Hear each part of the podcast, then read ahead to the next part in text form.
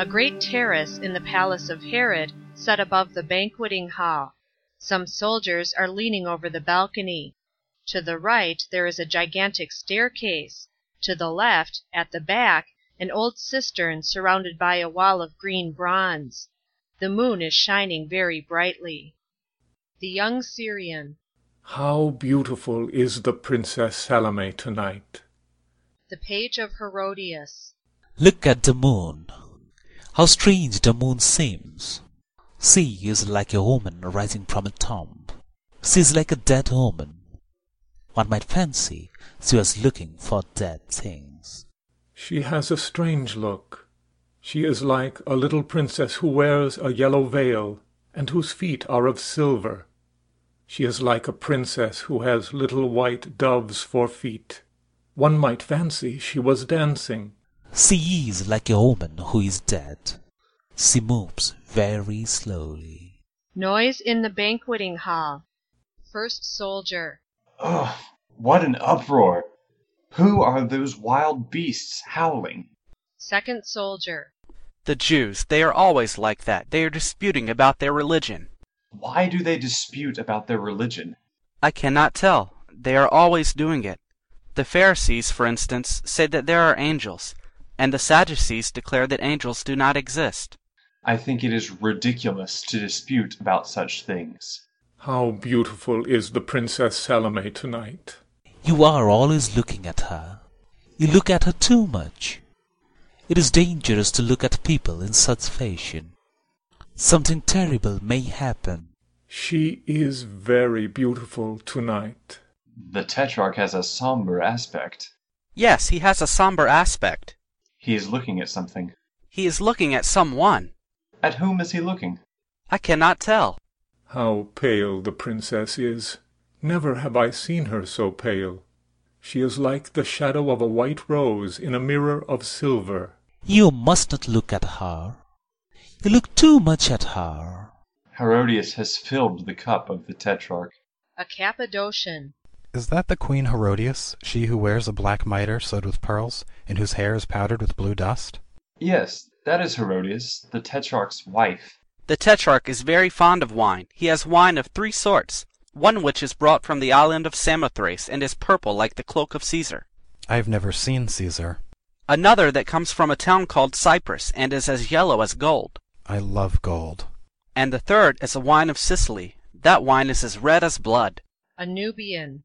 The gods of my country are very fond of blood. Twice a year we sacrifice to them young men and maidens. Fifty young men and a hundred maidens. But I'm afraid that we never give them quite enough, for they are very harsh to us. In my country there are no gods left. The Romans have driven them out. There are some who say they have hidden themselves in the mountains, but I do not believe it. Three nights I have been on the mountain seeking them everywhere. I did not find them, and at last I called them by their names, and they did not come. I think they are dead. The Jews worship a god that one cannot see. I cannot understand that. In fact, they only believe in things that one cannot see. That seems to me altogether ridiculous. Iochanan. After me shall come another mightier than I. I am not worthy so much as to unloose the latchet of his shoes. When he cometh, the solitary places shall be glad. They shall blossom like the rose. The eyes of the blind shall see the day, and the ears of the deaf shall be opened. The sucking child shall put his hand upon the dragon's lair. He shall lead the lions by their manes. Make him be silent. He is always saying ridiculous things. No, no. He is a holy man. He is very gentle, too. Every day when I give him to eat, he thanks me. Who is he? A prophet. What is his name? Yochanan. Whence comes he? From the desert, where he fed on locusts and wild honey. He was clothed in camel's hair, and round his loins he had a leathern belt. He was very terrible to look upon. A great multitude used to follow him. He even had disciples. What is he talking of? We can never tell. Sometimes he says things that affright one, but it is impossible to understand what he says. May one see him? No, the Tetrarch has forbidden it. The princess has hidden her face behind her fan. Her little white hands are fluttering like doves that fly to their dovecots. They are like white butterflies. They are just like white butterflies. What is that to you? Why do you look at her? You must not look at her. Something terrible may happen. Pointing to the cistern. What a strange prison. It is an old cistern. An old cistern? That must be a poisonous place in which to dwell. Oh, no. For instance, the Tetrarch's brother, his elder brother, the first husband of Herodias, the queen, was imprisoned there for twelve years. It did not kill him. At the end of the twelve years he had to be strangled. Strangled? Who dared to do that? Pointing to the executioner, a huge negro. That man yonder, Naaman. He was not afraid? Oh, no. The Tetrarch sent him the ring. What ring? The death ring, so he was not afraid. Yet it is a terrible thing to strangle a king. Why? Kings have but one neck, like other folk. I think it terrible. The princess is getting up. She is leaving the table. She looks very troubled. Ah, she is coming this way. Yes, she is coming towards us. How pale she is! Never have I seen her so pale. Do not look at her. I pray you not to look at her. She is like a dove that has strayed. She is like a narcissus trembling in the wind. She is like a silver flower. Enters Salome. I will not stay. I cannot stay. Why does the Tetrarch look at me all the while with his mole's eyes under his shaking eyelids? It is strange that the husband of my mother looks at me like that. I know not what it means. Of a truth I know it too well. You have left the feast, princess? How sweet is the air here! I can breathe here. Within there are Jews from Jerusalem who are tearing each other in pieces over their foolish ceremonies, and barbarians who drink and drink and spill their wine on the pavement, and Greeks from Smyrna with painted eyes and painted cheeks, and frizzed hair curled in columns, and Egyptians silent and subtle, with long nails of jade and russet cloaks, and Romans brutal and coarse with their uncouth jargon. Ah, how I loathe the Romans! They are rough and common, and they give themselves the airs of noble lords. Will you be seated, princess? Why do you speak to her? Oh, something terrible will happen. Why do you look at her? How good to see the moon! She is like a little piece of money, a little silver flower. She is cold and chaste. I am sure she is a virgin. She has the beauty of a virgin. Yes, she is a virgin. She has never defiled herself. She has never abandoned herself to men like the other goddesses. Behold, the Lord hath come. The Son of Man is at hand. The centaurs have hidden themselves in the rivers, and the nymphs have left the rivers, and are lying beneath the leaves in the forests. Who was that who cried out? The prophet, princess. Ah, the prophet. He of whom the Tetrarch is afraid. We know nothing of that, princess. It was the prophet Yochanan who cried out. Is it your pleasure that I bid them bring your litter, princess? The night is fair in the garden. He says terrible things about my mother, does he not? We never understand what he says, princess. Yes, he says terrible things about her.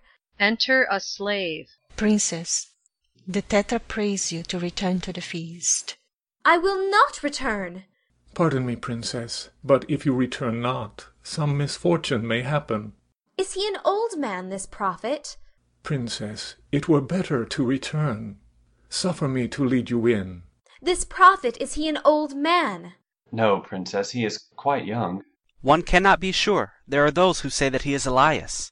Who is Elias? A prophet of this country in bygone days, princess. What answer may I give the Tetra from the princess? Rejoice not, O land of Palestine, because the rod of him who smote thee is broken. For from the seed of the serpent shall come a basilisk, and that which is born of it shall devour the birds. What a strange voice! I would speak with him. I fear it may not be, princess. The Tetrarch does not suffer anyone to speak with him. He has even forbidden the high priest to speak with him. I desire to speak with him. It is impossible, princess. I will speak with him. Would it not be better to return to the banquet? Bring forth this prophet. Exit the slave. We dare not, princess. Approaching the cistern and looking down into it. How black it is down there! It must be terrible to be in so black a hole. It is like a tomb. To the soldiers. Did you not hear me? Bring out the prophet. I would look on him. Princess, I beg you, do not require this of us.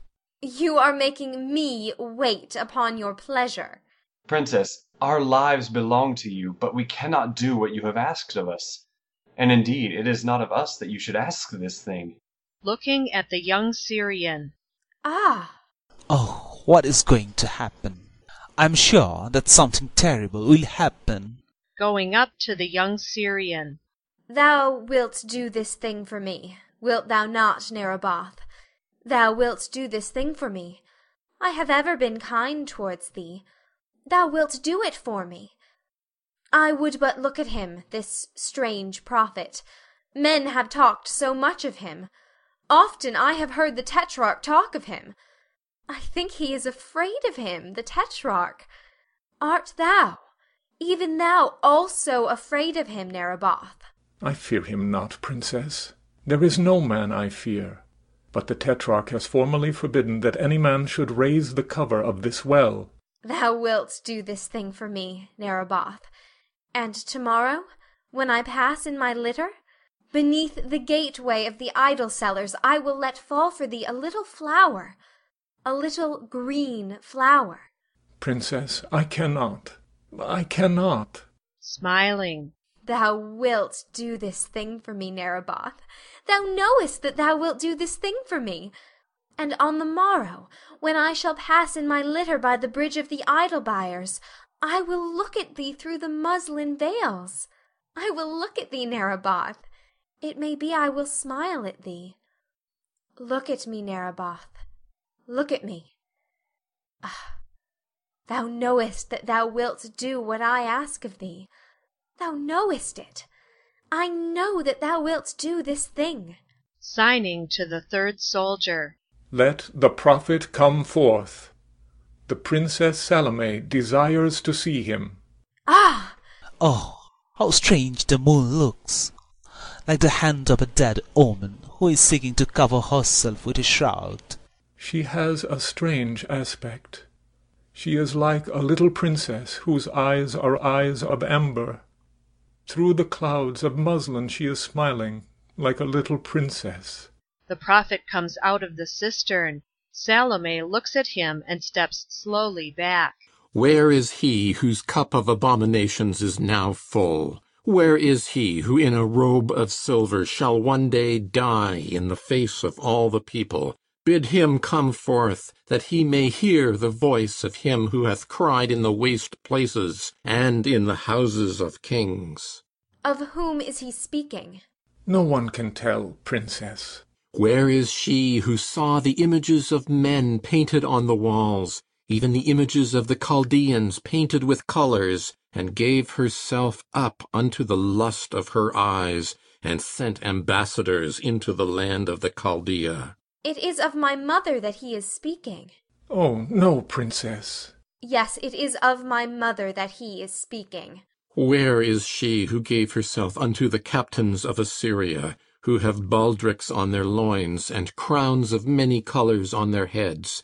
Where is she who hath given herself to the young men of the Egyptians, who are clothed in fine linen and hyacinth, whose shields are of gold, whose helmets are of silver, whose bodies are mighty? Go, bid her rise up from the bed of her abominations, from the bed of her incestuousness, that she may hear the words of him who prepareth the way of the Lord, that she may repent of her iniquities. Though she will not repent, but will stick fast in her abominations, go, bid her come, for the fan of the Lord is in his hand. Ah, but he is terrible. He is terrible. Do not stay here, princess, I beseech you. It is his eyes above all that are terrible. They are like black holes burned by torches in the tapestry of Tyre. They are like the black cavern where the dragons live, the black caverns of Egypt in which the dragons make their lairs. They are like black lakes troubled by fantastic moons. Do you think he will speak again?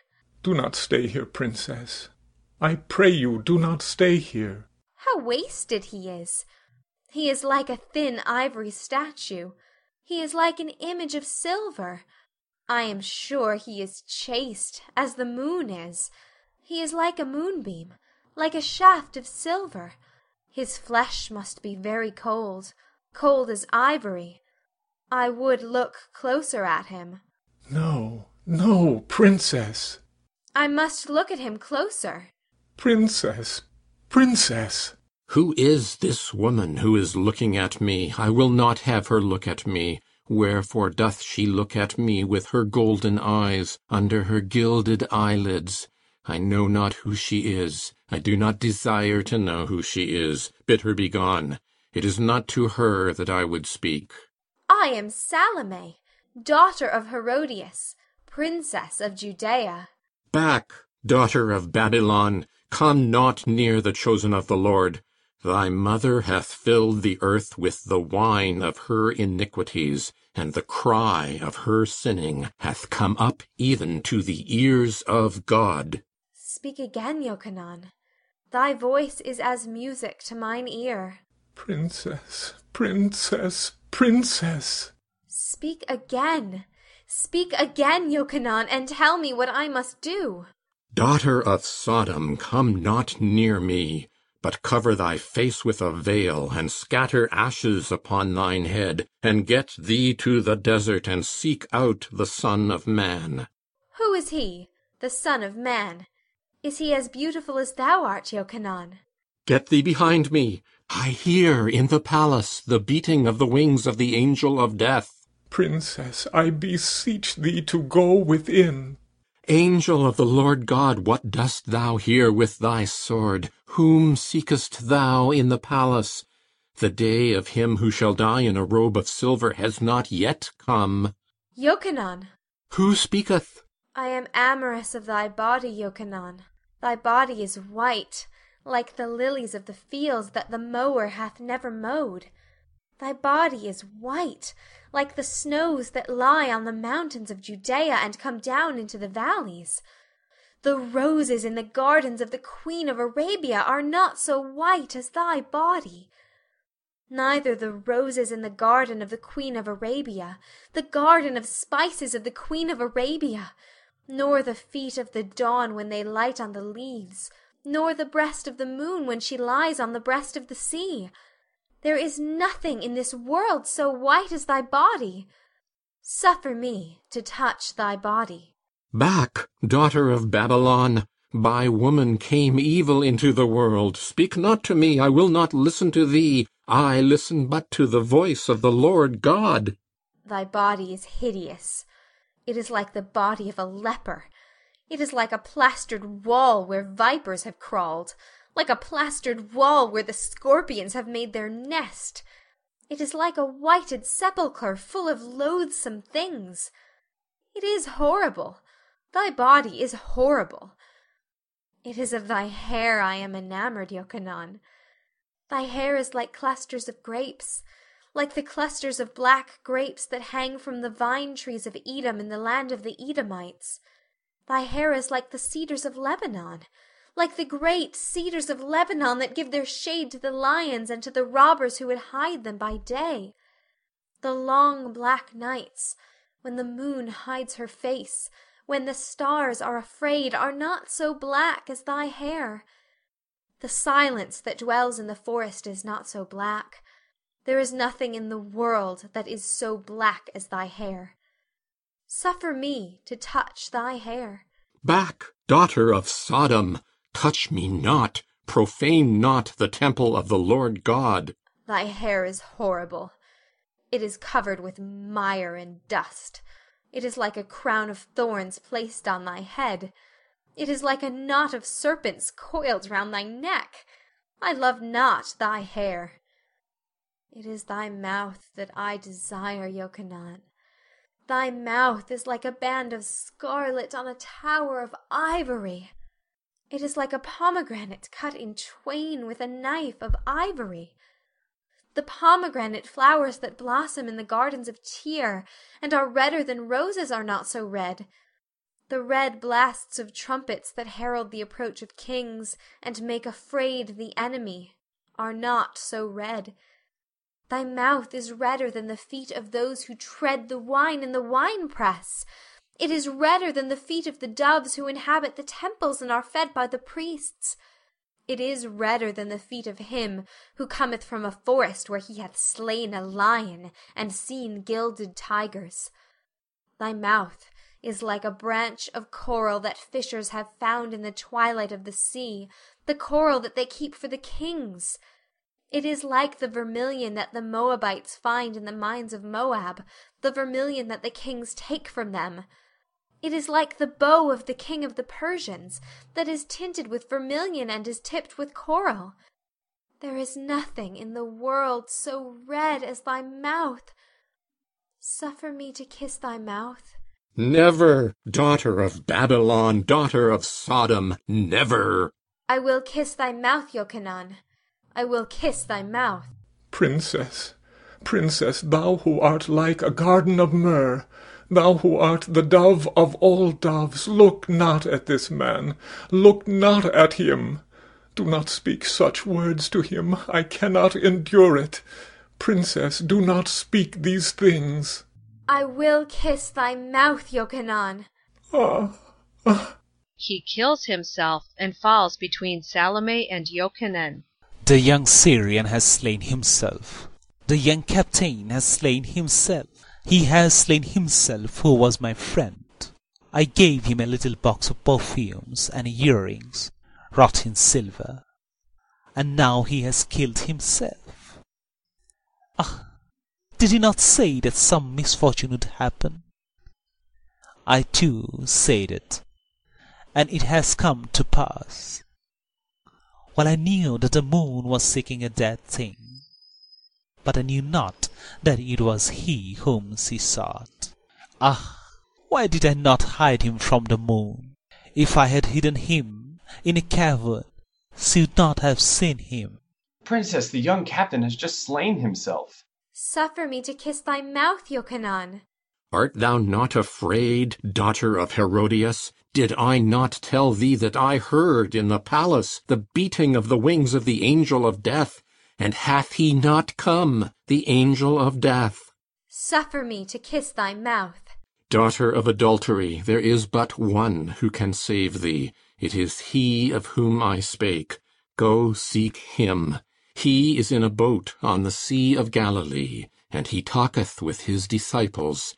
Kneel down on the shore of the sea, and call unto him by his name. When he cometh to thee, and to all who call on him he cometh, bow thyself at his feet, and ask of him the remission of thy sins. Suffer me to kiss thy mouth. Cursed be thou, daughter of an incestuous mother, be thou accursed. I will kiss thy mouth, Yochanan. I will not look at thee. Thou art accursed, Salome. Thou art accursed. He goes down into the cistern. I will kiss thy mouth, Yochanan. I will kiss thy mouth. We must bear the body away to another place. The Tetrarch does not care to see dead bodies, save the bodies of those whom he himself has slain. He was my brother, and nearer to me than a brother. I gave him a little box of perfumes and a ring of agate that he wore always on his hand. In the evening we were wont to walk by the river, and among the almond trees, and he used to tell me of the things of his country. His spake ever very low.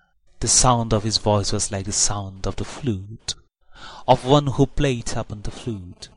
Also he had much joy to gaze at himself in the river. I used to reproach him for that. You are right. We must hide the body. The Tetrarch must not see it. The Tetrarch will not come to this place. He never comes on the terrace. He is too much afraid of the prophet. End of part one.